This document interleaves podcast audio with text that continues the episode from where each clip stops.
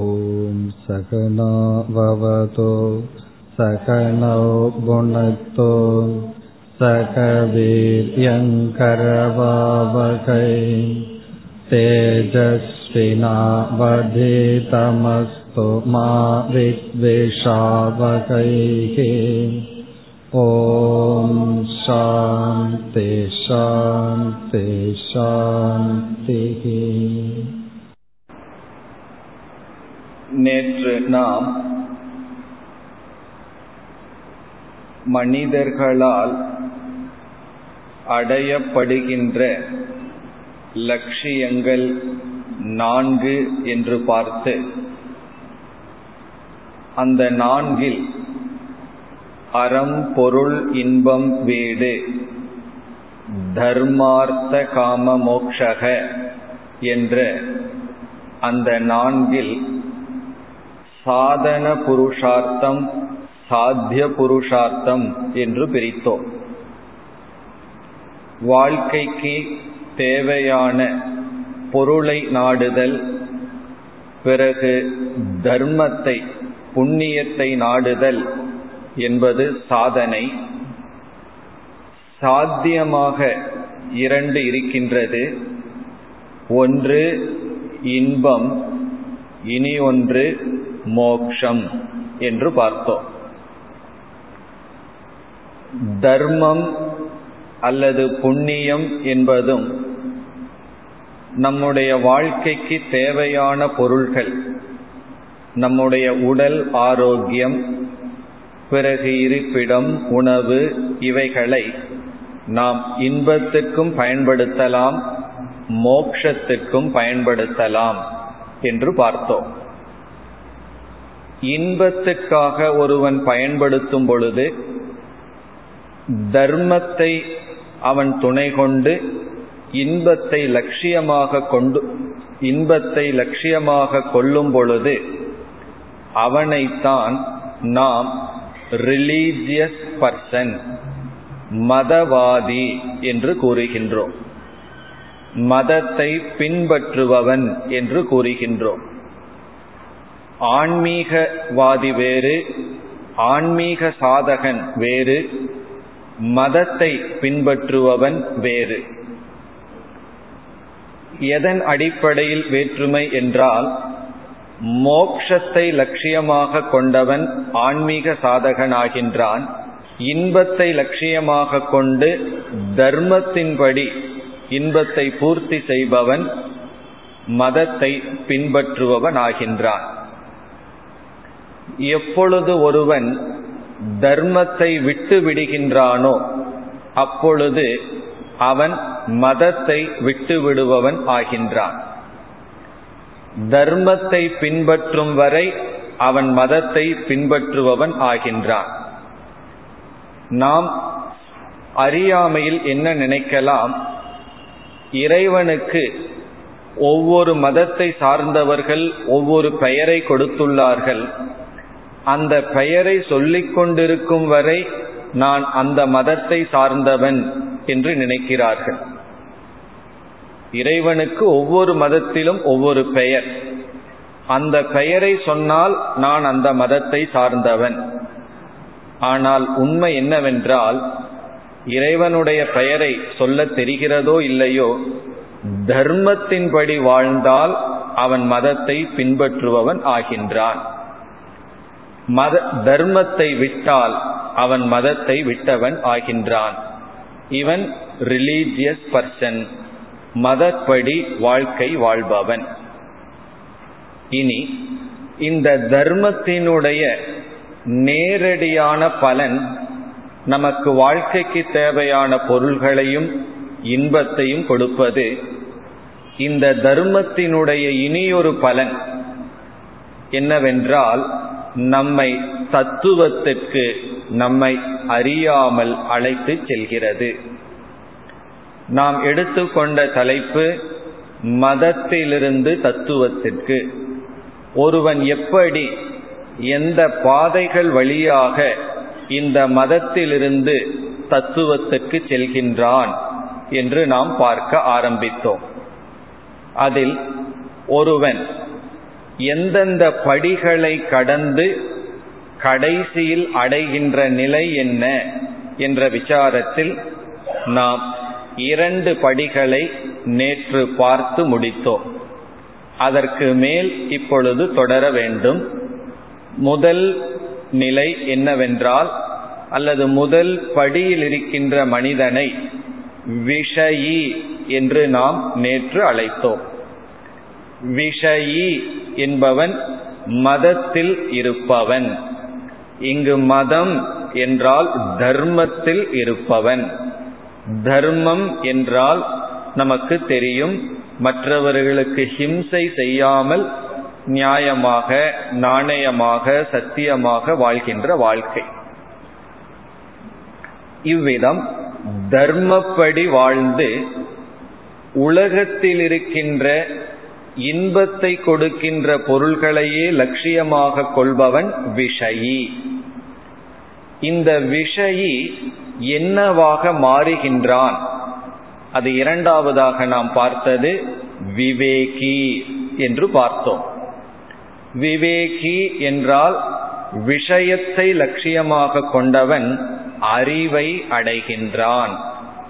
என்ன அறிவு என்றால் எது உண்மை, எது உண்மையல்ல, எது நித்தியம், எது அனித்தியம் என்கின்ற அறிவை அடைகின்றான். அவனை விவேகி என்று சொல்கின்றோம். இந்த அறிவை அடையும் சக்தி நம்மிடம் இருக்கின்றது.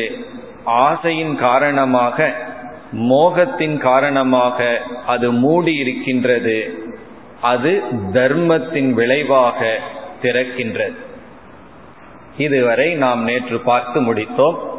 இனி இந்த விவேகி என்ன ஆகின்றான் என்பது அடுத்த கேள்வி. முதலில் நாமும் அறிவுடையவர்களாக இருந்தோம். என்ன அறிவுடையவர்களாக இருந்தோம்? எது நல்லது, எது கெட்டது என்ற அறிவு. உலகத்தில் எப்படி நாம் போட்டியிட்டு முன்னுக்கு வர வேண்டும் என்ற அறிவு. இது போன்ற எத்தனையோ அறிவை அடைந்திருக்கலாம். ஆனால் எது உண்மை, எது பொய், எது நிலையானது, எது நிலையற்றது என்ற அறிவு இல்லாமல் இருந்தோம். தர்மத்தினுடைய பலனாக அந்த அறிவு நமக்கு வாய்க்கின்றது. இந்த விவேகி அடுத்ததாக எப்படி முன்னேறுகிறான் என்றால், அதை நாம் விராகி என்று அழைக்கலாம். விராகி என்றால் வைராகியத்தை அடைகின்றான்.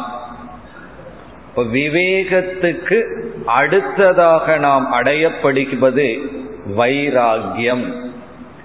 வைராகியத்தை பற்றியெல்லாம் நாம் இந்த ஸ்லோகத்தில் பார்க்க இருக்கின்றோம். வைராகியம் என்றால் என்ன விளக்கமாக பார்க்கின்றோம், பார்க்க போகிறோம். இந்த இடத்தில் வைராகியம் என்றால் விவேகம் பழுத்த நிலைதான் வைராகியம். விவேகம் பலனை கொடுக்கின்ற அவஸ்தை தான் வைராகியம். விவேகம் என்ன சொல்கிறது? அறிவு என்ன சொல்கிறது? இது நிலையானது, இது நிலையற்றது என்று சொல்கிறது. முதலில் அந்த அறிவு இல்லை, பிறகு அந்த அறிவு வருகிறது. அந்த அறிவு வந்த பின்னும் சில காலங்கள் அறிவு இருந்தும் நிலையற்ற பொருளையே மனம் நாடிக்கொண்டிருக்கும். முன்ன வந்து எனக்கு தெரியல, அதனால நிலையற்ற பொருள் பின் ஓடிக்கொண்டிருந்தேன். பிறகு நாம் என்ன சொல்வோம்? கொஞ்சம் வேதாந்தமெல்லாம் கேட்டதற்கு பிறகு எனக்கு தெரிகிறது, இதிலிருந்து நான் நிவர்த்தி அடைய வேண்டும், இதை பேசக்கூடாது, இதை சேகரிக்க கூடாது என்று நன்கு தெரிகிறது. ஆனால் விட முடியவில்லை, அதிலிருந்து விலக முடியவில்லை என்று கூறுவார்கள். எந்த டாக்டருக்கு புகைப்பிடித்ததினால் வருகின்ற நிலை தெரியாது, புகைப்பிடித்தால் என்னென்ன நிலை உடலுக்கு ஏற்படும் என்று பாமர மக்களுக்கு தெரியாமல் இருக்கலாம். ஆனால் படித்தவர்களுக்கு தெரிகிறது. ஆனால் என்ன சொல்கிறார்கள்? அதை விடும் சக்தி இல்லை. அறிவு இருக்கின்றது, அந்த அறிவின்படி வாழ சக்தி இல்லை. என்ன? நிலையற்ற பொருளிலிருந்து விலக சக்தி இல்லை, பிறகு இனியொரு சக்தியும் இல்லை. நிலையான பொருளை நாடி செல்ல சக்தியும் இல்லை. உண்மை பொய் என்று தெரியாமல் பொய்யில இருந்தோம், பிறகு தெரிந்தும் பொய்யில் இருந்து கொண்டிருக்கின்ற நிலை வருகின்றது. வைராகியம் என்றால் மனதிற்கு வருகின்ற அந்த ஒரு சக்தி, விவேகத்தினுடைய பலன், அது வைராகியம். என்ன வைராகியம்? பொய்யிலிருந்து விலகுதல் வைராகியம். வைராகியத்துக்கு இலக்கணம் வெறுப்பு, பிடிவாதம் என்று அல்ல, நிலையற்றதிலிருந்து நம்மை விலக்கி கொள்வதுதான். மனம் நிலையற்றதிலிருந்து விலகுவதுதான் வைராகியம். இந்த வைராகியத்தை உடையவனை நாம் விராகி என்று அழைக்கின்றோம். இதிலிருந்து என்ன தெரிகின்றது? விவேகத்திற்கும் வைராகியத்திற்கும் இடைவெளி இருக்கின்றது. முதலிலெல்லாம் என்ன சொல்வோம்? எனக்கு ஒன்றுமே தெரியவில்லை, அதனால் இப்படி வாழ்ந்தேன். பிறகு என்ன சொல்வோம்? எனக்கு தெரிகிறது, ஆனால் வாழ முடியவில்லை. பெரிய மகான்களெல்லாம் தன்னை நொந்து பாடுவார்கள், இவைகளெல்லாம் மாயையென தெரிந்தும் என்னுடைய பால் மனம் அவைகளிலிருந்து விலகவில்லை என்று தாயுமானவர் பாடலையெல்லாம் பார்த்தால் அவர் இந்த நிலையில் அதிக காலம் இருந்திருக்கின்றார். எனக்கு எல்லாமே பொய் என்று தெரிகிறது, ஆனால் இந்த பொய் என்று தெரிந்தும் என்னுடைய மனம் அதிலிருந்து விலகவில்லை. இப்படி விலகுவது, பொய்யிலிருந்து மனம் நம்மிடம் வருவது வைராகியம். ஒரு சாதகன் விஷயி போகத்திலிருந்து அறிவுக்கு வந்து, அறிவினுடைய ஒரு பிரயோஜனம், அறிவுக்கு பல பலன் இருக்கின்றது, ஒரு பலனான வைராகியத்தை அடைதல், இது மூன்றாவது பாதை, மூன்றாவது படி. இவன் ஆன்மீக பாதையில் செல்லும் பொழுது மூன்றாவது ஸ்டேஜ். ஒரு பஸ் வந்து ஒரு இடத்திலிருந்து இனி ஒரு இடத்திற்கு சென்றால் இடையில பல ஸ்டேஜ் இருக்கிறது போல, இவன் ஒரு மனிதனுடைய மூன்றாவது நிலை வைராகியத்தை அடைதல். இனி அடுத்தது என்ன? விவேகம் வந்தாச்சு, வைராகியம் வந்தாகிவிட்டது. ஆனால் மனதில் உலகத்திலிருந்து மனம் நம்மிடம் வந்து விட்டது. முன்ன வந்து வைராகியம் இல்லாத சமயத்துல மனம் நம்மிடமே இல்லை, உலகத்தில் அலைந்து கொண்டே இருந்தது. இப்ப நம்மிடம் வந்து விட்டது, ஆனால் நம்மிடம் அமரவில்லை. நம்மிடம் வந்தாச்சு, இருந்தாலும் நம்மிடத்தில் அமரவில்லை, நமக்குள் கஷ்டத்தை அது கொடுத்து கொண்டு இருக்கின்றது. உதாரணமாக 2 வயது குழந்தை வெளியே அலைந்து கொண்டு இருக்கின்றது. தாய் என்ன செய்கிறாள்? அதை கஷ்டப்பட்டு பிடிக்கின்றாள். பிடிக்கிறதே ஒரு பெரிய விஷயம். பிடிச்சதுக்கு அப்புறம் தாயிடம் சிறிது நேரம் அது துள்ளி கொண்டிருக்கின்றது. இப்ப என்ன போராட்டம்னா, அந்த குழந்தைய வெளியே இருந்து பிடிக்க வேண்டியதில்லை, பிடிபட்டாச்சு, நமக்குள்ள அந்த குழந்தையை அமைதிப்படுத்தி அமர வைக்க வேண்டும். சாப்பிட்றதுக்கு பிடிக்கணும், குழந்தை ஓடுகின்றது, பிடிச்சாச்சு, பிறகு அமரவில்லை. இதே போல்தான் நம்முடைய மனம் வெளியே அலைஞ்சிட்ருக்கு, அதை நமக்குள்ள பிடிச்சிட்டோம், அதுவே பெரிய விஷயம், ஆனால் நமக்குள் சாந்தியை அடையவில்லை. ஆகவே நமக்குள் அசாந்தியாக மனம் இருந்து கொண்டு இருக்கின்றது. அந்த சமயத்தில் அவன் சில சாதனைகளை மேற்கொண்டு விராகியாக இருப்பவன், வைராகியத்தை ஓரளவு அடைந்தவன், அடுத்து அடைய வேண்டியது சில யோக பயிற்சியினால், தியான பயிற்சியினால் அவன் அடைய வேண்டியது அல்லது அடுத்த பாதையை நாம் யோகி என்று அழைக்கலாம். அல்லது உபனிஷத் வார்த்தையை பயன்படுத்த வேண்டுமென்றால் சாந்தக, சாந்தோ தாந்தோ உபரதி திதிக்ஷுகு என்று உபனிஷத் அந்த இடத்தில் இவ்விதம் வர்ணிக்கும். சாந்தக யோகி என்றால் மன அமைதியை அடைந்தவன். இது அடுத்த ஸ்டேஜ். இப்ப நம்ம ஆரம்பத்திலேயே மன அமைதியை எதிர்பார்க்க கூடாது. எவ்வளவு தூரம் தள்ளுனா இந்த நிலை நமக்கு கிடைக்கும். முதல்ல விஷயத்துல உழன்று கொண்டிருப்போம். அது தவறா என்று கேட்டால் தவறில்லை.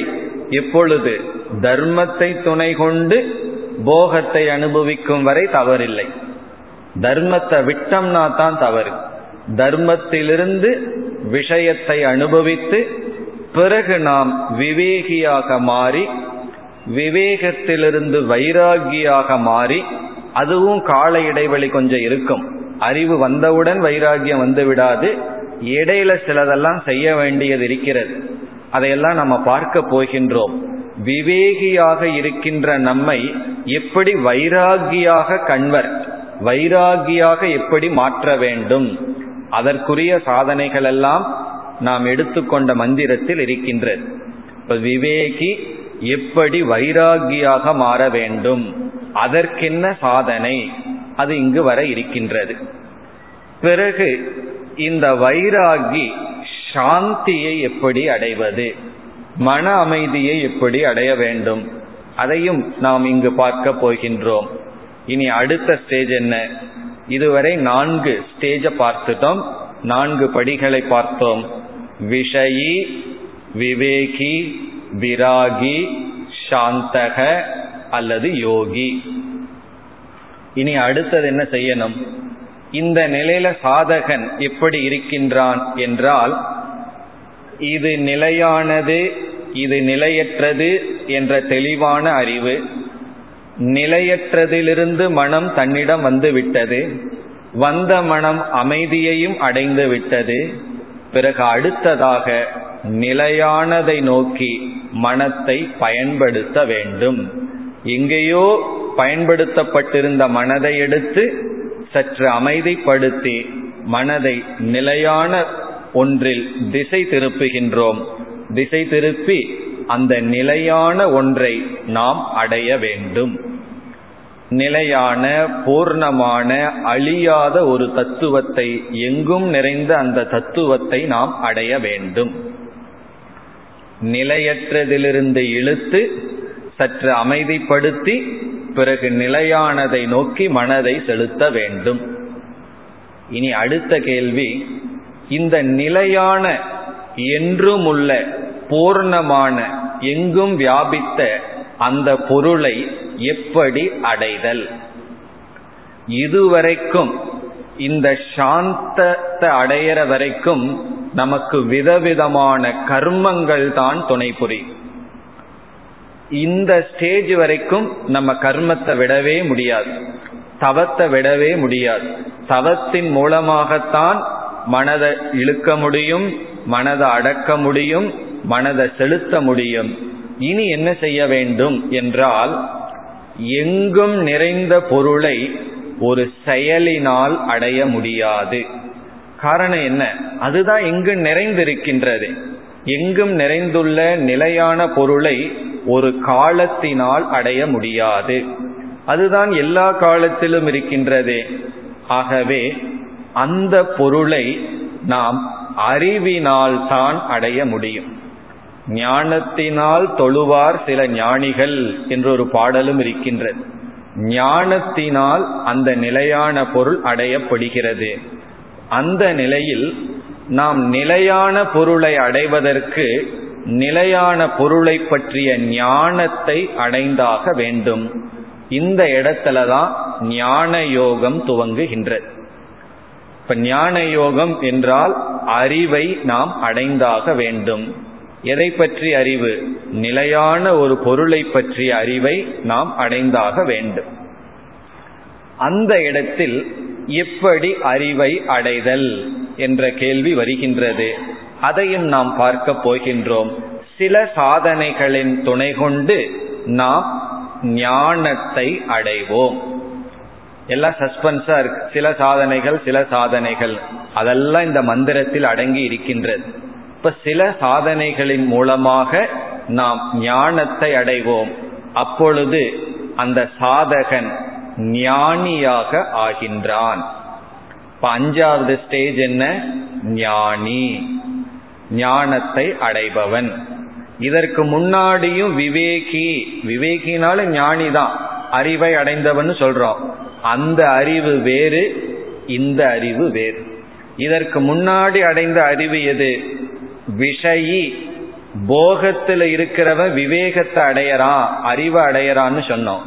அந்த அறிவு இந்த உலகம் நிலையற்றது, இதற்கு காரணமாக இருக்கின்ற ஒரு பெரிய தத்துவம் நிலையானதுங்கிறது தான்.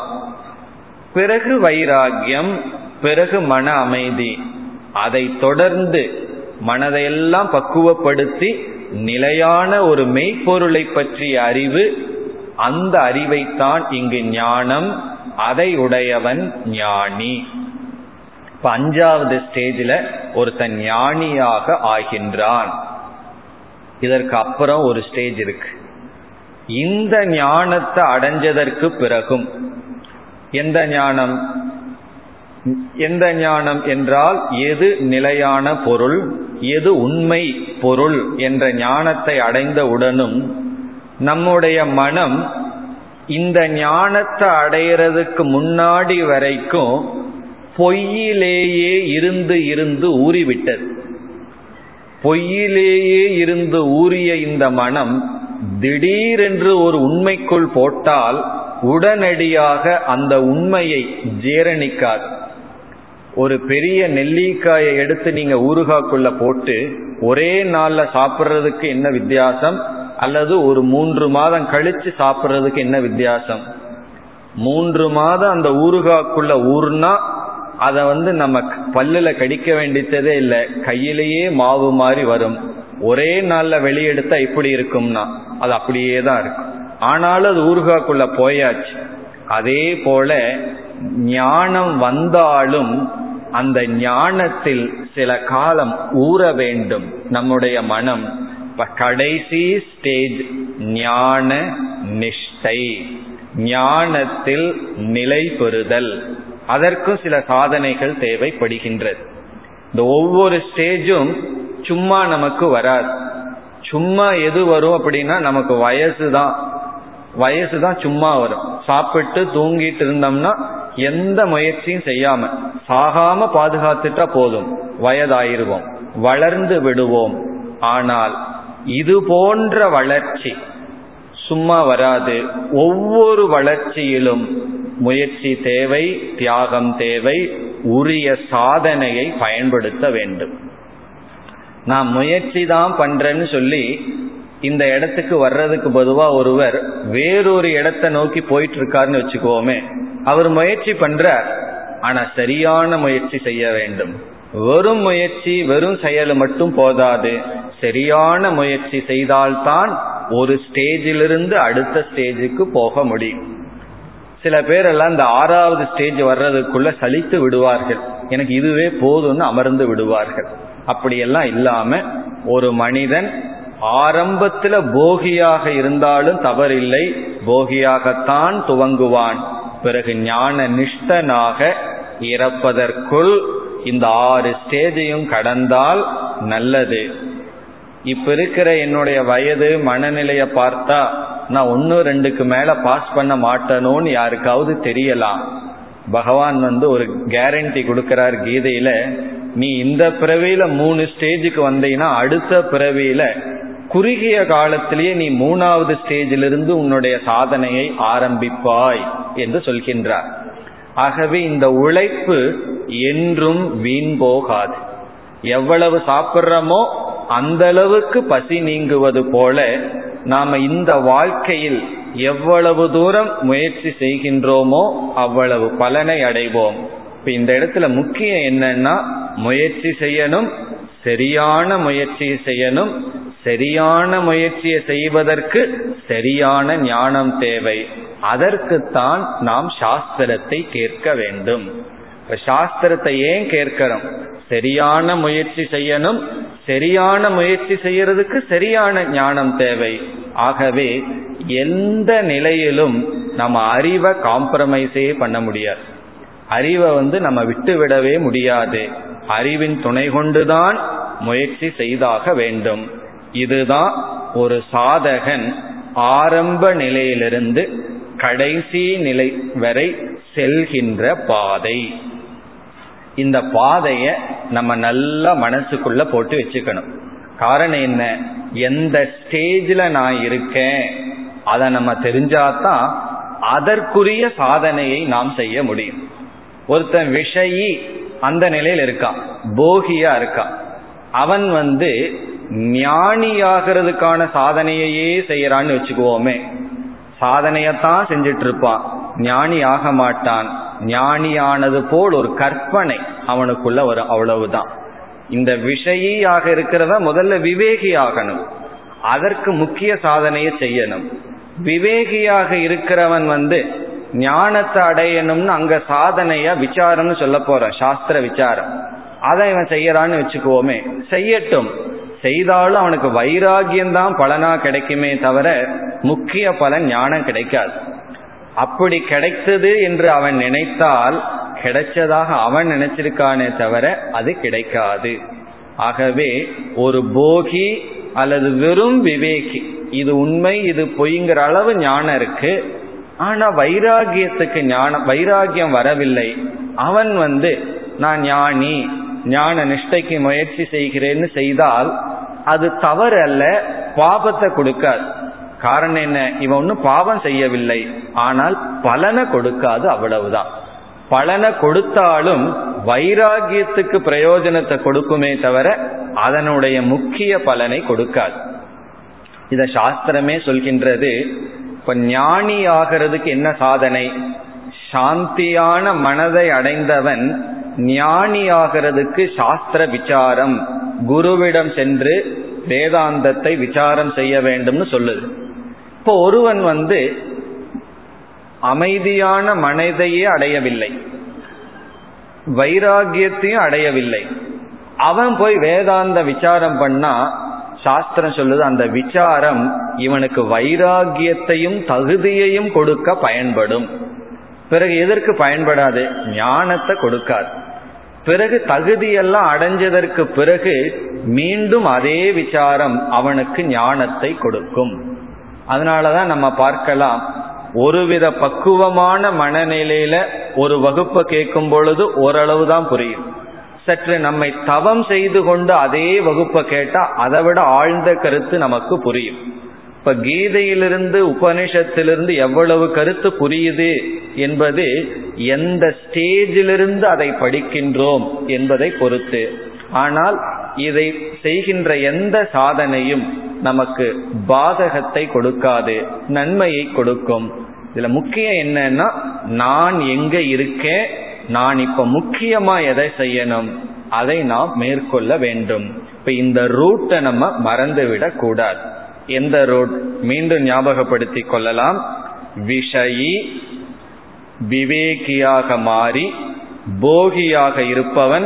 அங்கேயும் அண்டர்லைன் பண்ண வேண்டிய வார்த்தை என்ன, போகியா இருக்கணும்னு சொல்லிவிட்டார்கள், நான் அப்படித்தான் இருக்கேன், வேலீடு பண்ண மாதிரி இருக்கு, தொடர்கிறேன், தவறு கிடையாது.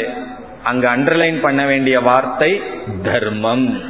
தர்மப்படி இந்த உலக இன்பங்களை அனுபவித்தல், அதன் விளைவாக விவேகத்தை அடைதல், பிறகு வைராகியத்தை அடைதல், பிறகு மனதை அமைதிப்படுத்துதல், சாந்தியை அடைதல், ஞானியாகுதல், ஞான நிஷ்டையை அடைதல். இதுதான் நம்முடைய ஆன்மீக பயணத்தினுடைய ரூட். நம்ம எங்க போகணும்னாலும் முதல்ல என்ன கேட்போம், ரூட்டு சொல்லுங்கன்னு சொல்லி கேட்போம். ஒரு இடத்திலிருந்து இனி ஒரு இடத்துக்கு போகணும்னா முதல் ஞானம் என்ன, பாதை என்ன, அந்த பாதை தான் இது. இனி அடுத்த கேள்வி, ஒரு ஸ்டேஜிலிருந்து அடுத்த ஸ்டேஜுக்கு போறதுக்கு என்ன சாதனைகள். இப்ப நம்ம 6 ஸ்டேஜ் பார்த்துட்டோம். ஒரு ஸ்டேஜிலிருந்து இனி ஒரு ஸ்டேஜுக்கு எந்த சாதனை துணை புரியும் என்பது கேள்வி. இப்ப விஷயி ஆக இருப்பவன் விவேகியாக மாற சாதனை என்ன, விவேகியாக இருப்பவன் வைராகியாக மாற என்ன செய்யணும், என்ன சாதனைகள், வைராகியத்தை அடைந்தவன் மனதை அமைதிப்படுத்துறதுக்கு என்ன சாதனைகள், மனதை அமைதிப்படுத்துபவன் ஞானியாவதற்கு என்ன சாதனைகள், ஞானத்தை அடைந்தவன் ஞான நிஷ்டை அடைய என்ன சாதனைகள், அதுதான் அதை இப்பொழுது பார்த்தால். முதலில் போகியாக விஷயியாக இருப்பவன் விவேகியாக மாறுவதற்கு சாதனை நாம் மாலை நேரத்தில் பார்த்து வருகின்ற கர்மயோகம். இப்ப கர்மயோகம் என்ற சாதனை, தர்மத்தை பின்பற்றுவதுதான் சாதனை, அதுதான் கர்மயோகம். இப்ப கர்மயோகம் நமக்கு எதை கொடுக்கும்? விவேகத்தை கொடுக்கின்றது. இப்ப ஃபர்ஸ்ட் ஸ்டேஜுக்கு என்ன சாதனை, ஃபர்ஸ்ட் ப்ரமோஷனுக்கு என்ன சாதனைனா, ஆபீஸுக்கு போன உடனே என்ன செய்யறோம், ப்ரமோஷனுக்கு என்னென்னலாம் செய்யணுமோ அதை செய்யறோம் அல்லவா? அதே போல ஆன்மீகத்துல முன்னேறதுக்கு முதல் சாதனை கர்ம யோகம். அதுதான் ஃபர்ஸ்ட் ஸ்டெப், முதல் படி கர்ம யோகம். இனி விவேகத்திலிருந்து வைராகியத்தை அடைகிறதுக்கு என்ன சாதனை, அது நமக்கு ரொம்ப தேவைப்படுது. நான் அறிவில்லாம கொஞ்ச நாள் வாழ்ந்துடுறோம், திடீர்னு அறிவு வந்துடுது. ஆனா அந்த அறிவு பிக்ஸட் டெபாசிட் மாதிரி இருக்கு. காரணம் என்ன, நான் எடுக்க முடியாது, அது அப்படியே இருக்கின்றது, பயன் இல்லாமல் இருக்கின்றது. அந்த விவேகி வைராகியாக எப்படி மாறுதல், அதை நாம் இந்த நூலிலிருந்து, இந்த மந்திரத்திலிருந்து விளக்கமாக பார்க்க போகின்றோம். அதெல்லாம் இதுல இருக்கின்றது, இந்த ஒரு மந்திரத்துல பேக் பண்ணி இருக்கு, எப்படி வைராகியாக மாறுதல். இனி வைராகியாக இருப்பவன் எப்படி மன அமைதியை அடைதல், அதையும் இந்த மந்திரத்தில் பார்க்க போறோம். இனி மனதை அடைந்தவன் ஞானத்தை அடைந்தும், அதையையும் இந்த மந்திரத்தில் பார்க்க போறோம். ஞானத்தை அடைஞ்சவன் ஞான நிஷ்டைக்கு என்ன செய்ய வேண்டும், அது இங்கு கூறப்படவில்லை, அது கடைசியில் இருக்கு, அதனால அவசரம் வேண்டாம். முதல்ல இதை நம்ம பார்ப்போம். ஞானத்தை அடைஞ்சு ஞான நிஷ்டைக்கு என்ன பண்றதுன்னு போகியாக இருக்கிறவனுக்கு சொல்லி என்ன பிரயோஜனம், அவன் ஞானத்துக்கு வர்றதுக்குள்ள இப்ப சொன்னதை மறந்துடுவான். அதனால் அதை நம்ம பிறகு பார்ப்போம். இந்த சாதனைகள் தான் இந்த ஒரு மந்திரத்தில் அடங்கி இருக்கின்றது. இப்ப இந்த மந்திரத்துல விஷயியாக இருப்பவன் விவேகியாக ஆவதற்கான சாதனை சொல்லப்படலை, அது நம்ம மாலை வகுப்பு கர்மயோகத்துல பார்க்கிறோம். பிறகு அடுத்தது தான் இந்த மந்திரத்துல நம்ம பார்க்கின்றோம், அறிவு இருக்கின்றது, அதை எப்படி வைராகியமாக மாற்றுதல். வைராகியம் வந்தாச்சு, மனதை நம்ம எப்படி அமைதிப்படுத்துதல், மனது அமைதியாகியாச்சு, எப்படி ஞானத்தை அடைதல், அதையெல்லாம் நம்ம பார்க்க போகின்றோம். இந்த முகவுரையுடன் இனி இந்த மந்திரத்துக்கான விசேஷ முகவுரைக்கு செல்லலாம். ஒவ்வொரு வேதத்திலும் கடைசி பகுதியில் அமைந்திருப்பதை உபனிஷத் என்று நாம் அழைக்கின்றோம். வேதத்தினுடைய கடைசி பகுதி வேதாந்தக, அந்தம் என்றால் முடிவு, வேதம் வேதாந்தக என்றால் வேதத்தின் கடைசி பகுதியில் அமைந்திருப்பது. அப்படி நமக்கு ரிக், யஜுர், சாம, அதர்வண என்ற நான்கு வேதங்களிலும் கடைசி பகுதியில் உபனிஷத்துக்கள் பல இருக்கின்றன. இந்த உபனிஷத்துக்களினுடைய மைய கருத்து என்னவென்றால், நம்ம இந்த பார்த்த ஸ்டேஜில் ஞானத்தையும் ஞான நிஷ்டையும் கொடுப்பதற்கான சாதனை அங்கு இருக்கின்றது. அதனால உபனிஷத்தை அவ்வளவு சுலபமா எட்டி பிடிச்சிட முடியாது. உபனிஷத்தை பிடிக்கணும்னா எவ்வளவு தூரம் பயணம் பண்ணியிருக்கணும், மனதை அமைதிப்படுத்துற வரைக்கும் பயணம் பண்ணியிருக்கணும். 4 ஸ்டேஜ் கடந்தவங்க தான் உபனிஷத்தை பிடிக்க முடியும். காரணம், உபனிஷத்து முக்கியமாக ஞானத்தை கொடுக்கும். எந்த ஞானம், எது நிலையானது, எது மெய்ப்பொருள் என்ற ஞானத்தை கொடுக்கும் கருவியாக இருக்கின்றது. அப்படி உபனிஷத் எல்லா வேதங்களினுடைய கடைசியில் வருகின்றது. பொதுவாக ஒரு உபனிஷத் என்பது குரு சிஷ்யனுடைய ஒரு உபதேசமாக இருக்கும். குரு அறிமுகப்படுத்தப்படுவார், சிஷ்யன் அறிமுகப்படுத்தப்பட்டு சிஷ்யன் குருவிடம் ஒரு கேள்வியை கேட்க, குருவானவர் பதில் சொல்ல ஒரு உபனிஷத் அமையும்.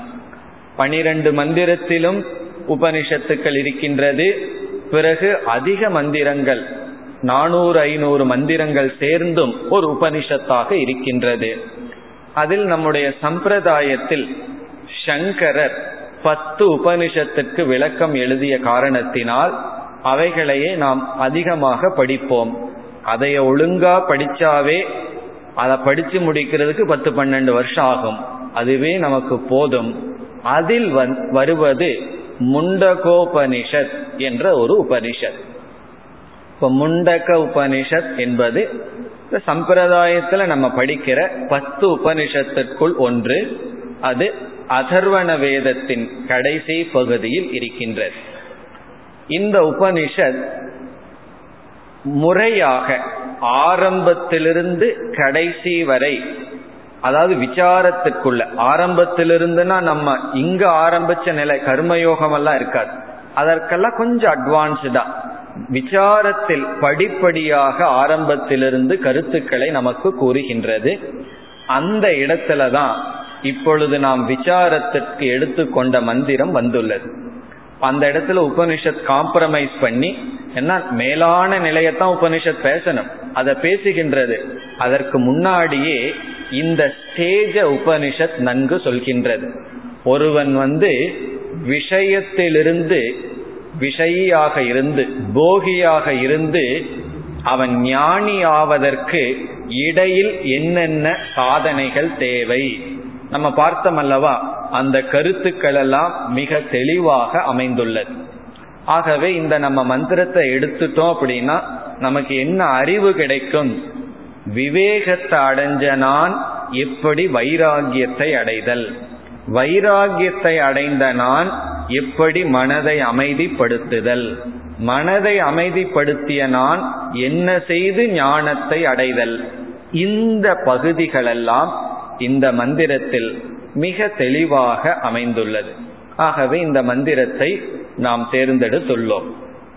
இனி இந்த உபனிஷத் எப்படி துவங்குகிறது என்றால், ஒரு சிஷ்யன் குருவிடம் ஒரு கேள்வியை கேட்கின்றான். எதை அறிந்தால் அனைத்தையும் அறிந்ததாகின்றதோ அதை உபதேசம் செய்யுங்கள். இதுதான் இந்த உபனிஷத்தினுடைய கேள்வி. கஸ்மின்னு விஜ்ஞாதே சர்வமிதம் விஜ்ஞாதம் பவதி. எதை அறிந்தால் அனைத்தையும் அறிந்ததாகின்றதோ அதை உபதேசியுங்கள். இதுதான் கேள்வி. பதில் என்னவென்றால், நாம் எதையெல்லாம் அறிகின்றோமோ நம்முடைய அனைத்து அறிவையும் பதில் சொல்கின்ற ஆசிரியர் என்ன சொல்றார்? இரண்டாக பிரிக்கலாம். வித்யா என்றால் அறிவு. நாம் அறிகின்ற அனைத்து அறிவும் இரண்டாக பிரிக்கப்படுகின்றது. ஒன்று பராவித்யா, இனி ஒன்று அபராவித்யா. அபராவித்யா என்றால் கீழான ஞானம், பராவித்யா என்றால் மேலான ஞானம் என்று பதில் சொல்றார். பிறகு அடுத்த கேள்வி, எது அபராவித்யா, எது கீழான ஞானம், எது பராவித்யா, எது மேலான ஞானம்? அதற்கு ரொம்ப ஆச்சரியமான ஒரு பதில் வருகின்றது. நம்ம என்ன நினைப்போம்? இந்த உலக சம்பந்தமான அறிவெல்லாம் அபராவித்யா, கீழான ஞானம். பிறகு வேறு ஏதோ ஒன்று பராவித்யான்னு நினைப்போம். ஆனா அபராவித்யான்னா என்ன, எது கீழான ஞானம்னு கேட்கும் பொழுது ரொம்ப தைரியமா உபனிஷத்தே சொல்கின்றது. ரிக்வேதோ யஜுர்வேதோ சாமவேதோ அதர்வ வேதக, 4 வேதத்தை பற்றிய ஞானமும் கூட அபராவித்யா, கீழான ஞானம்தான். நான் 4 வேதத்தையும் கரைச்சி குடிச்சிருக்கேன், எல்லா அறிவும் எனக்கு இருக்குன்னா உபனிஷத் சொல்லுது உனக்கு கீழான அறிவு தான் இருக்கு. இந்த உலக சம்பந்தமான அறிவுக்கு கீழான கீழ்னு தான் சொல்லி ஆகணும். வேத ஞானமே அபராவித்யா. பிறகு எது பராவித்யான்னா உபனிஷத்தினாலேயே சொல்ல முடியல. பராவித்யான்னா என்ன என்ன சொல்கிறது? பரபிரம்மத்தை எந்த ஒரு அறிவு கிரகிக்குமோ அந்த அறிவுதான் பராவித்யா. எந்த ஒரு அறிவு பரபிரம்மத்தை கிரகிக்குமோ அந்த அறிவுதான் பராவித்யா. அந்த அறிவு சமஸ்கிருதத்துல வரணும், தமிழ்ல வரணும், இங்கிலீஷ்ல வரணும், சைனீஸ்ல வரணுங்கிறது கிடையாது. அந்த அறிவுக்கெல்லாம் லாங்குவேஜ் கிடையாது, மொழி கிடையாது. எந்த ஒரு அறிவு மெய்ப்பொருளை கிரகிக்குமோ அந்த ஒரே அறிவு தான் பராவித்யா. அதை தவிர அனைத்து அறிவுகளும் அபராவித்யா. அப்படி என்றால் என்ன செய்யலாம்? நான் எனக்கு அந்த பராவித்யா மட்டும்தான் வேணும், எந்த அபராவித்யாவும் வேண்டாம், ஆகவே இன்னையிலிருந்து படிக்கிறதையே நான் நிறுத்திடுறேன். எதை படிச்சாலும் என்ன அபராவித்யா தானே, அந்த பரபிரம்மத்தை மட்டும் நான் புரிந்து கொள்ள வேண்டும் என்று தோன்றலாம். அப்பொழுது ஒரு எச்சரிக்கை விடுக்கின்றார், ஒரு மனிதனால் அபராவித்யாவும் அடைய வேண்டும், பராவித்யாவும் அடையத்தக்கது. எதற்கு நான் அபராவித்யாவை அடையணும்னா அது பராவித்யாவுக்கு சாதனம். அபராவித்யாங்கிறது எல்லா ஞானமும், எல்லா ஞானமும் அபராவித்யா. பராவித்யா என்பது பரம்பொருளை பற்றிய அறிவு. அண்மையில் ஒருவர் என்னிடம் இந்த வரியை கூறினார். இங்கே ஒரு யாத்திரை போனார், போயிட்டு வந்து நீங்க யாத்திரையில என்ன தெரிந்து கொண்டீர்கள், மிக கடினமான யாத்திரை, கஷ்டப்பட்டு போயிட்டு வந்தார், நீங்க என்ன தெரிந்து கொண்டீர்கள்னு கேட்டேன். சின்ன பையன்தான், அவனுக்கு ஒன்று தெரியாமல், அவனை அறியாமல் சொன்ன வார்த்தை, எல்லா அறிவையும் விடுதல் தான் ஞானம் என்று தெரிந்து கொண்டேன். எல்லா அறிவையும் விடுறதுதான் ஞானம்னு தெரிஞ்சிட்ட சாமின்னு அது அர்த்தம் தெரியாம அவனை அறியாமல் சொன்னான். அது உபனிஷத்தினுடைய வார்த்தை. உபனிஷத்து என்ன சொல்லுது? நீ எந்த அறிவை அடைஞ்சிருந்தாலும் கடைசியில நீ அடைய வேண்டித்தது ஒரே ஒரு அறிவு, அது மெய்ப்பொருளை பற்றிய அறிவு. மீதி அறிவெல்லாம் அபராவித்யா என்று உபனிஷத் துவங்கி பிறகு ஒரு ஸ்டேஜில் இந்த மந்திரமானது வருகின்றது. இப்பொழுது நாம் இந்த மந்திரத்தினுடைய டிரான்ஸ்லேஷன், மொழிபெயர்ப்பை பார்ப்போம். பார்த்து இந்த மந்திரத்தில் என்னென்ன கருத்துக்கள் இருக்கின்றது, நம்ம இந்த ஸ்டேஜா பார்த்தமே, எந்தெந்த ஸ்டேஜ் எப்படி விளக்கப்படுகிறது என்று நாம் பார்க்கலாம். உங்களிடம் இந்த மந்திரம் இருக்கும் என்று நினைக்கின்றேன். இப்பொழுது இந்த மந்திரத்தினுடைய பொருளை பார்க்கலாம். பரீக்ஷ்ய லோகான் கர்மசிதான் பிராமணக நிர்வேத மாயாத் நாஸ்த்யக்ருத கிருதேன தத் விஞ்ஞானார்த்தம் ச குருமேவ அபிகச்சேத் சமித்பாணிஹி ஸ்ரோத்ரியம் பிரம்மனிஷ்டம். இதுதான் மந்திரம். இதனுடைய டிரான்ஸ்லேஷனும் இருக்கின்றது, இருந்தாலும் இதனுடைய பொருளை பார்க்கலாம். பரீக்ஷ்ய லோகான் கர்மசிதான் பிராமணக. முதலில் நாம் எடுத்துக்கொள்கின்ற சொல் பிராமணக, முதல் வரியில் கடைசி சொல். பிராமணக என்ற சொல்லுக்கு பொருள் சத்துவ குணத்தை அடைந்த சாதகன். ஒவ்வொரு சொல்லையும் எடுத்துட்டு நாம விளக்கமா பார்க்க போறோம். இது இந்த இடத்துல வெறும் டிரான்ஸ்லேஷன் தான். பிராமணக என்றால் சத்துவ குணத்தை அடைந்த சாதகன். பிராமணக, அந்த பிராமணன் என்ன செய்கின்றான்? பரீக்ஷ்ய லோகான்.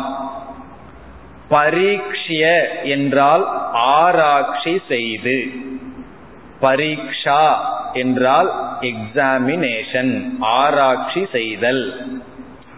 ஆராய்ச்சி செய்தல் பரீக்ஷ்ய, பரீட்சை செய்தல், ஆராய்ச்சி செய்து. எதை இவன் ஆராய்ச்சி செய்கின்றான்? லோகான்.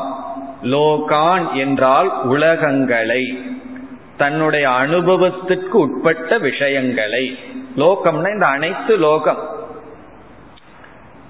எவைகளையெல்லாம் நம்ம அனுபவிக்கிறோமோ அந்த அனைத்தையும் ஆராய்ச்சி செய்கின்றான். அந்த லோகத்திற்கு ஒரு அடைமொழி கொடுக்கப்பட்டிருக்கின்றது. எப்படிப்பட்ட இந்த உலகம்? நம்ம ஆராய்ச்சி பண்றோம், ஆராய்ச்சி பண்றதுக்கு ஏதாவது ஒரு விஷயம் இருக்க வேண்டும் அல்லவா? அது என்ன விஷயம்னா லோகம், அனைத்து உலகம், எதெல்லாம் நம்ம பார்க்கிறோமோ அனைத்துமே ஆராய்ச்சிக்கு பொருளாகிறது. சயின்டிஸ்ட் எல்லாம் ஏதோ ஒன்றை எடுத்து ஆராய்ச்சி செய்கிறார்கள், ஏதோ ஒரு தத்துவத்தை எடுத்து லேபில் உட்கார்ந்து அதை ஆராய்ச்சி செய்கிறார்கள். இந்த வேதாந்தி எதை ஆராய்ச்சி செய்கிறான்? சயின்டிஸ்டையே ஆராய்ச்சி செய்கின்றான், இந்த உலகத்தையே இவன் ஆராய்ச்சி செய்கின்றான். அப்ப நம்ம ஆராய்வுக்கு எடுத்துக்கொண்ட பொருள் அனைத்தும் அதுல நம்மளே அடங்குறோம், எல்லாத்தையும் நம்ம சேர்ந்து ஆராய்ச்சி செய்கின்றோம். இப்ப எல்லாத்தையுமே நம்ம எப்படி ஆராய்ச்சி செய்ய முடியும்? நம்ம அனுபவத்துக்கு உட்பட்டதைத்தானே ஆராய்ச்சி செய்ய முடியும். அதை அடுத்த சொல் விளக்குகிறது. கர்மசிதான். கர்மசிதான் என்றால் நம்முடைய வினை பயனினால் நமக்கு வந்த அனுபவங்கள். நம்ம மீண்டும் இதை ஒவ்வொரு சொல்ல எடுத்துட்டு விசாரம் செய்ய போறோம். கர்மசித்தான்னா என்னன்னு இந்த இடத்துல மிக சுருக்கமான டிரான்ஸ்லேஷன் தான் பார்க்கின்றோம். கர்மசிதான் என்றால் நம்முடைய கர்ம வினையினால் நமக்கு வந்த உலகங்கள். அதாவது எப்படிப்பட்ட உலகத்துக்குள்ள நம்ம இருக்கின்றோம் என்பது நாம் சேர்த்து வைத்த கர்மத்தினுடைய பலன்.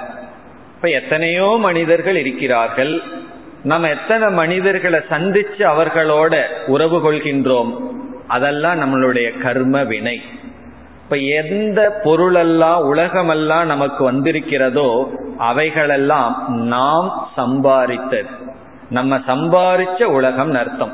கர்மசிதான்னா கர்ம வினையினால் சம்பாதிக்கப்பட்ட தேடப்பட்ட லோகான், இந்த அனைத்து உலகங்களையும் நம்முடைய அனுபவங்கள், உலகம்னா மக்கள், பொருள்கள், சூழ்நிலைகள் அனைத்தையும் ஆராய்ச்சி செய்து. இந்த ஆராய்ச்சி தான் சாதனையா வர போகின்றது. எதற்கு? விவேகியாக இருப்பவன் ஆராய்ச்சி செய்து ஆராய்ச்சியினுடைய பலன் என்ன, பரீட்சை செய்ததனுடைய பலன் என்ன. இதோட முதல் வரி முடிகிறது. கர்மசிதான் லோகான் பரீட்சிய, நம்முடைய கர்மத்தினால் சேகரிக்கப்பட்ட நம்முடைய உலகங்கள் அனுபவங்களை ஒரு பிராமணன், இந்த இடத்துல ரொம்ப முக்கியமான வார்த்தை சத்துவகுணத்தை அடைந்தவன். சத்துவகுணத்தை அடைந்தவன் தான் அனுபவத்தை ஆராய்ச்சி செய்வான். சத்துவகுணத்தை அடையாதவன் அனுபவம் அப்படியே சென்றுவிடும். அனுபவத்தை ஆராய்ச்சி செய்து அந்த ஆராய்ச்சியின் பலனாக எதை அடைகின்றான்? நிர்வேதம் ஆயாத். ஆயாத் என்றால் அடைகின்றான். எதை? நிர்வேதம். நிர்வேதம் என்றால் வைராகியம், வைராகியத்தை அடைகின்றான். அறிவை அடைந்தவன். அதனாலதான் விவேகி, ஏற்கனவே விவேகி தான் வைராகி ஆகிறான்னு பார்த்தோம். அந்த பிராமணகங்கிற சொல்லுல சாதகன் விவேகி, அவன் அனைத்து பிரபஞ்சத்தையும் ஆராய்ச்சி செய்து ஆராய்ச்சியின் பலனாக அவன் வைராகியத்தை அடைகின்றான். அவன் ஆராய்ச்சி எப்படி செய்கின்றான், ஆராய்ச்சி செய்கின்ற பிரகாரம் என்ன, அதெல்லாம் நம்ம பிறகு பார்க்கலாம். இனி அடுத்த சொல் என்னவென்றால், இந்த சாதகனுடைய மனதிற்குள் ஓடுகின்ற ஒரு சிந்தனை இங்கு சொல்லப்படுகிறது. இவன் இந்த உலகத்தை பூரா ஆராய்ச்சி பண்ணி வைராகியத்தை அடைஞ்சிட்டான். பிறகு இனி ஒரு அறிவையும் அடைகின்றான். அவனுடைய சிந்தனையானது இங்கு கூறப்படுகிறது. அதுதான் அடுத்த பகுதி. நிர்வேதமாயான் அப்படிங்கிறதுக்கு அடுத்த பகுதி என்னவென்றால், இந்த சாதகனுடைய மனதில் ஓடுகின்ற சிந்தனை, அவனுக்குள்ள என்ன சிந்தனை ஓடுகின்றதாம்? நாஸ்தி அகிருதக கிருதேன. இதனுடைய பொருள், அகிருதக என்று இங்கு சொல்லப்படுகின்ற சொல் பரபிரம்மத்தை குறிக்கின்றது. அகிருதம் என்றால் செய்யப்படாதது, கிருதம் என்றால் செய்யப்படுவது, அகிருதம் என்றால் செய்யப்படாதது. அகிருதகன உருவாக்கப்படாதது. அதனுடைய அர்த்தம் என்னன்னா நித்தியம், சத்தியம். ஸ்வயம்பூங்கிற வார்த்தையை கேள்விப்பட்டிருப்பீர்கள். ஸ்வயம்பூ என்றால் உருவாக்கப்படாதது, ஸ்வயம் பவதி, தானாகவே அது இருப்பது, செயலின் விளைவாக அது உருவாக்கப்படவில்லை, அது அகிருதக. அப்படிப்பட்ட தத்துவமானது கிருதேன நாஸ்தி, செயலினால் அடையப்பட முடியாது. செயலினால் அப்படிப்பட்ட தத்துவத்தை அடைய முடியாது. அதாவது நம்முடைய ஆன்மீக பயணத்துல ஒரு தூர செயலையே சார்ந்திருப்போம். ஒரு இடத்துல அந்த செயலை விட்டு விசாரத்துக்கு வந்தாக வேண்டும்.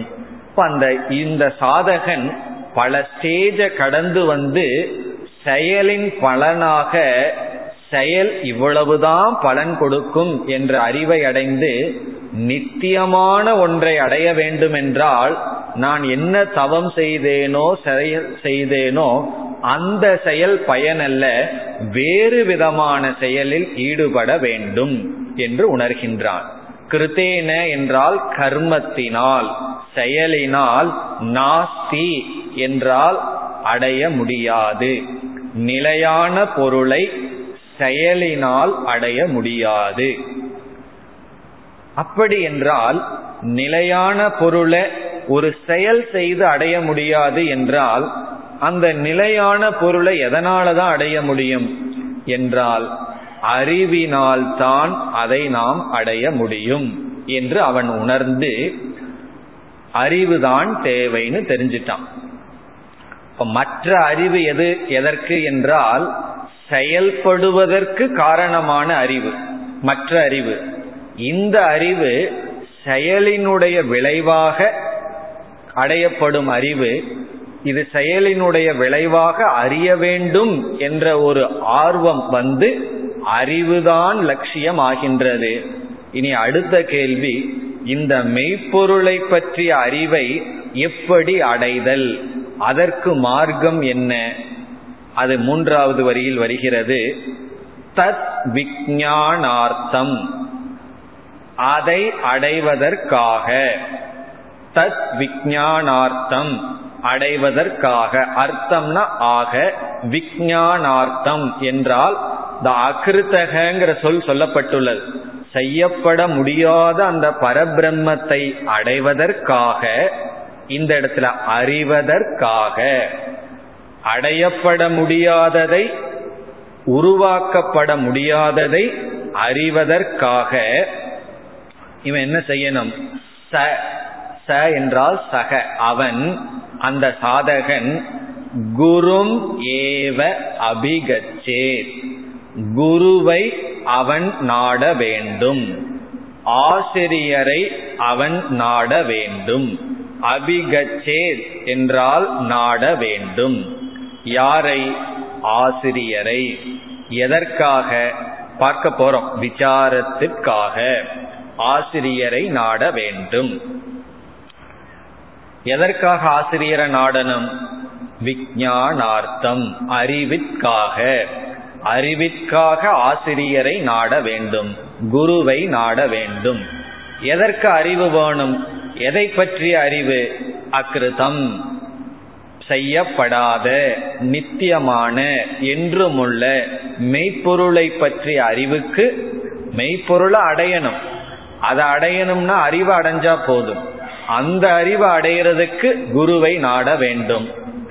இனி அடுத்த கேள்வி, குருன்னு சொன்னா எப்படிப்பட்ட ஆசிரியரை நாட வேண்டும்?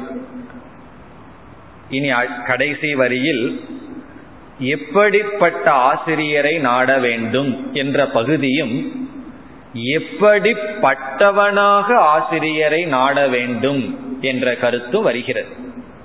இவன் எப்படிப்பட்டவனாக இருந்து ஆசிரியரை நாடனும், எப்படிப்பட்ட ஆசிரியரை நாட வேண்டும், இந்த ரெண்டு கருத்தும் வருகின்றது. இதுல நான்காவது வரியில் முதல் சொல் சமிபாணிகி. அது எதை குறிக்கின்றது?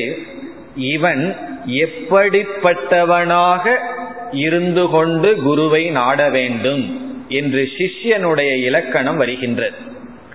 பாணி என்றால் கை, சமித் என்றால் யாகங்களுக்கு பயன்படுத்தப்படுகின்ற அந்த குச்சிகள் சமித். அந்த சமித்தை கையில் ஏந்தியவனாக, சமித்தை கையில் ஏந்தியவனாக, இப்படிப்பட்டவனாக. இதனுடைய தாற்பயத்தை எல்லாம் பார்க்க போறோம். சமித்த கையில் ஏந்தியவன் என்பது எதை குறிக்கின்றது என்பதெல்லாம் நம்ம பார்ப்போம். சமித்தை கையில் ஏந்தியவனாக இப்படிப்பட்ட குருவை நாட வேண்டும். குருவுக்கு இரண்டு லட்சணம் சொல்லப்படுகிறது. யார் குரு, யார் ஆசிரியர், அதற்கு ரெண்டு இலக்கணம். இந்த ரெண்டு சேர்ந்தவர்தான் குரு. முதல் இலக்கணம் ஸ்ரோத்ரியம், ஸ்ரோத்ரியக. இது குருவுக்கு இருக்கிற முதல் லட்சணம். நம்ம யாரையாவது குரு என்று ஏற்றுக்கொள்ள வேண்டும் என்றால் அவரிடம் இருக்க வேண்டிய முதல் தகுதி ஸ்ரோத்ரியத்துவம். ஸ்ரோத்ரியக என்றால் முறையாக சாஸ்திரம் பயின்றவன், சம்பிரதாயத்தில் வந்தவன். நம்ம யாரையாவது குருன்னு ஏற்றுக்கொள்ளணும்னா அவரிடம் கேட்க வேண்டிய முதல் கேள்வி, நீங்க சிஷ்யனா இருந்திருக்கிறீர்களா, உங்களுக்கு குரு இருந்திருக்கா, அதான் முதல் கேள்வி. இல்ல எனக்கு எந்த குருவும் கிடையாது, நான் எனக்கு நானே குரு, என் மனதுலதான் அனைத்தையும் கண்டுபிடிச்சேன்னா என்ன செய்யணும்? என்ன ஒரு நமஸ்காரம் பண்ணிட்டு அதை நீங்களே வச்சுக்கோங்கன்னு வந்துடணும். காரணம் என்ன, நீங்கள் கண்டுபிடிச்சது எனக்கு வேண்டாம், பரம்பரையாக வந்த இந்த அறிவு தான் எனக்கு வேணும். இந்த அறிவு எங்க ஆரம்பிச்சதுன்னா சதாசிவ சமாரம்பாம், இந்த இறைவனிடமிருந்து தட்சிணாமூர்த்தியிடமிருந்து ஆரம்பித்து வந்த இந்த அறிவு தான் எனக்கு வேணுமே தவிர உங்க மனதுல கண்டுபிடிச்சது நான் சரி தப்புன்னு சொல்லல, அது உங்களுக்கு பயன்படட்டும், பயன்படலாம். ஆனால் எனக்கு என்ன அறிவு வேணும்னா சனகாதி முனிவர்கள் தட்சிணாமூர்த்தியிட எந்த அறிவை வாங்கினாங்களோ அதே அறிவு தான் எனக்கு வேணும். அப்படி முறைப்படி சாஸ்திரம் பயின்றவர்கள் அது ஸ்ரோத்ரியன். அதாவது வேதாந்தத்தை பல வருடங்கள் முறையாக பயின்றவர்கள், அவர்கள்தான் குரு. அதாவது இதனுடைய லட்சணத்தை எல்லாம் பார்ப்போம். அப்பொழுதுதான் அவருக்கு சொல்ல தெரியும், புரிய வைக்க தெரியும். இனி இரண்டாவது லட்சணம் பிரம்மனிஷ்டக. பிரம்மனிஷ்டன் என்றால் இந்த அறிவில் நிலை பெற்றவன், சம்பிரதாயப்படி படித்தவன். இந்த அறிவில் பிரம்மன பரம்பொருள், நிஷ்டக பிரம்மனிஷ்டம் என்றால் இந்த அறிவில் நிலை பெற்றவன். இது குருவினுடைய இரண்டாவது லட்சணம். ஸ்ரோத்ரியம் பிரம்மனிஷ்டம் அபிகச்சே, முறையாக படித்த இந்த அறிவில் நிலை பெற்ற ஒருவரை நாட வேண்டும். இதுதான் இதனுடைய மொழிபெயர்ப்பு. இனி இந்த மந்திரத்தில் உள்ள ஒவ்வொரு அம்சங்களை எடுத்து நாம் நாளை முதல் விசாரத்தை துவங்கலாம். ஓம் பூர்ணமத பூர்ணமிதம் பூர்ணாத் பூர்ணமுதச்யதே பூர்ணஸ்ய பூர்ணமாதாய பூர்ணமேவாவசிஷ்யதே. ஓம் சாந்தி சாந்தி சாந்தி.